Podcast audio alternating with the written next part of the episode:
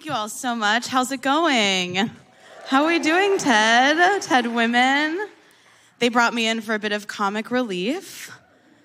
I'm so excited to be here at TED Women. You know, I, I think I speak for myself, but also for all of us when I think I'm really inspired, you know, and personally, I feel like I'm not going to stop until every person, living or dead, is a woman.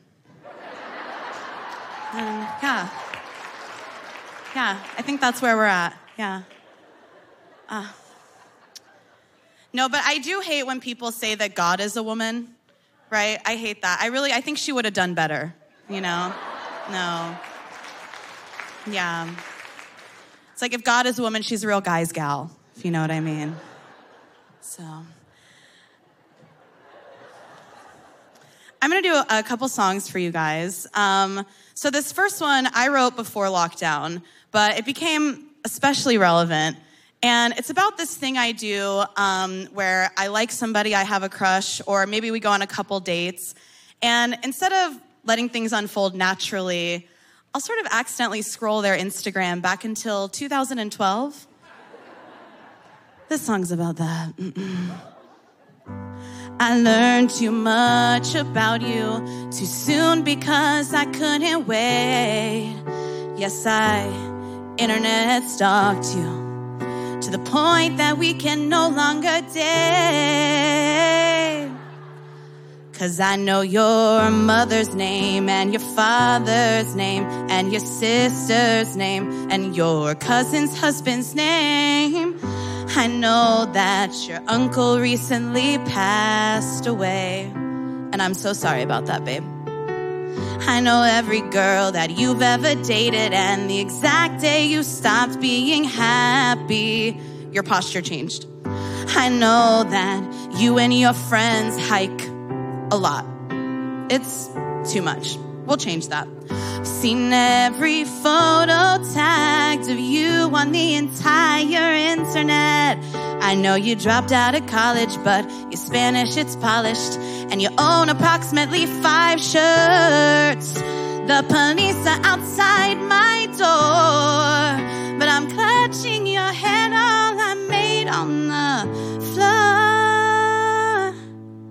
if they ever tell people how often other people look at their profiles, I will kill myself. So goodbye, lover I stalked. Thank you. It's vulnerable. I, feel like it's like a thing people say when conversation gets kind of boring at parties, you know, where they're like, Did you hear there's an app where you can see who looks at your Instagram? It's like, that's not funny. It's not funny. It's not a cool thing to say.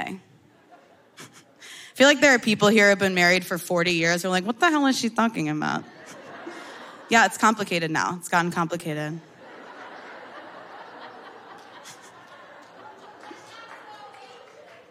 No, I know. You don't have to be old to be married 40 years. Some people get married and they're like 20. Not me. Um, I do, I do understand why like baby boomers are sort of afraid now that millennials are getting older, you know, now that we're getting real jobs. I do get that.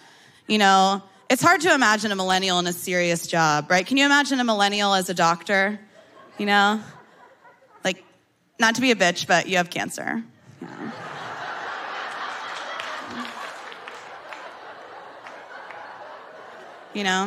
Like, hands your prognosis, like, I'm really sorry. Actually, I'm not sorry.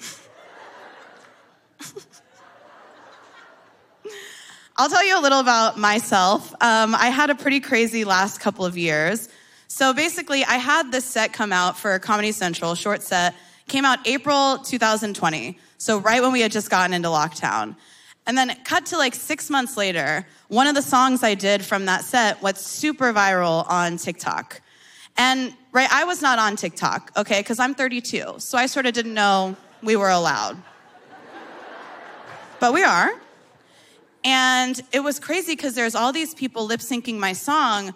But in my real life, I had just started this job working customer support for a food delivery app. So answering phone calls for customer support. The worst job I've ever had in my life. So it was this really weird juxtaposition because I'm having this huge career moment when I look at my phone, right? People are tweeting at me like, we love you. You're a genius. And then for eight hours a day, people are like, you're a bitch. Where's my food? and it was really interesting to experience. So I'm gonna play the song for you guys, and then I'm gonna go over some of my favorite male reactions that I got on the internet afterwards. So this song, maybe you've heard it, maybe you haven't. It is um, the true story about the first American woman who they ever sent to space, whose name was Sally Ride. Remember when NASA sent a woman to space for only six days and they gave her 100 tampons, 100 tampons.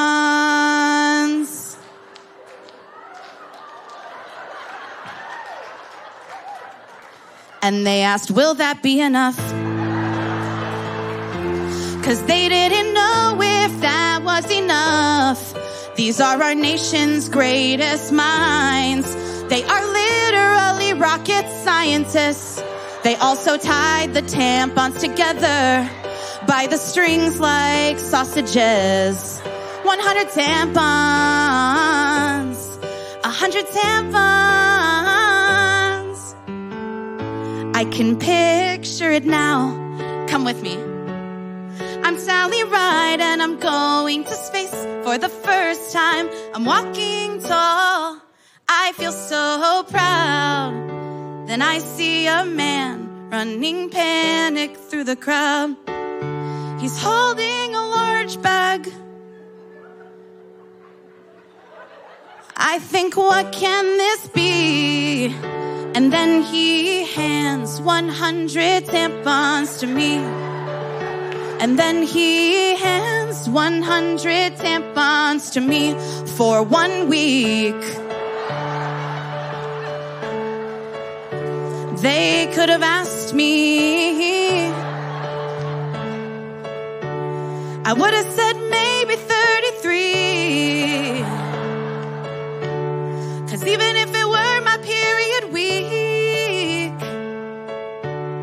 might have already brought some with me. But, you know, thanks, I guess. 100 tampons. How does she use a tampon when they tied the strings together? 100 tampons. Don't hate me. 525,600 tampons. So sorry. 525,000 tampons in space.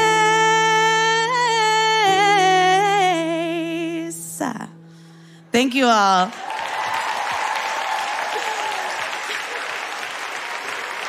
Thank you so much. Thank you. Thank you. I really appreciate it. Men on the internet were furious about this song. Furious. And it's funny because honestly, to be honest, out of all the feminist comedy songs that I've written, this is the absolute tamest by far.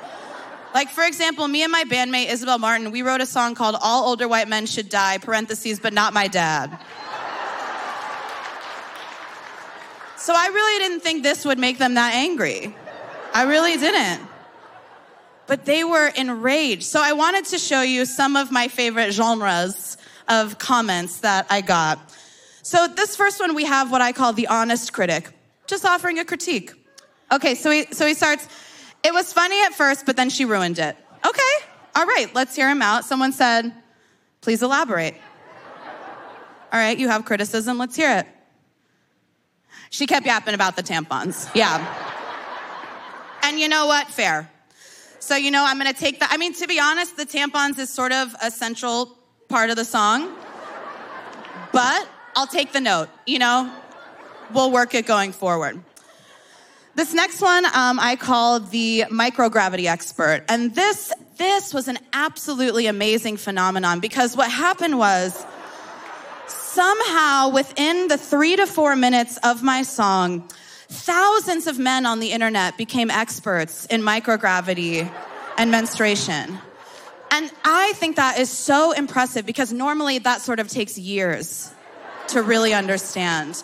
But they got it like that. And I just think that is huge. He said, at that time, nobody had experienced having a period of microgravity. Relax.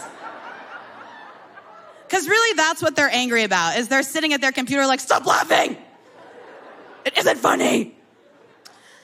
This next comment, this pissed me off more than anything. This type of comment, I'll just show you. Look Bo Burnham up if you liked. And then the person said, I did look him up and he's really good. Thanks for the suggestion. Guys, can we focus on me? Can we please focus on me? Okay, Bo Burnham has had three Netflix specials. All right, I just quit my job at customer support. Okay, so let's I, let's just focus on me. Okay, it's my song. Okay, thank you. So, thank you so much. This last one, um, this is what I called the essayist. And this is somebody who I'm sure they were pitching to the New York Times, and the New York Times said, We're full this month. So they decided to just DM it to me directly. And I think that's great. Um, this went on for several paragraphs, I will say. Uh, does 100 tampons really seem that unreasonable considering that it's NASA? Huh? I'm male. No. I really, I thought this message was a woman. That's, wow.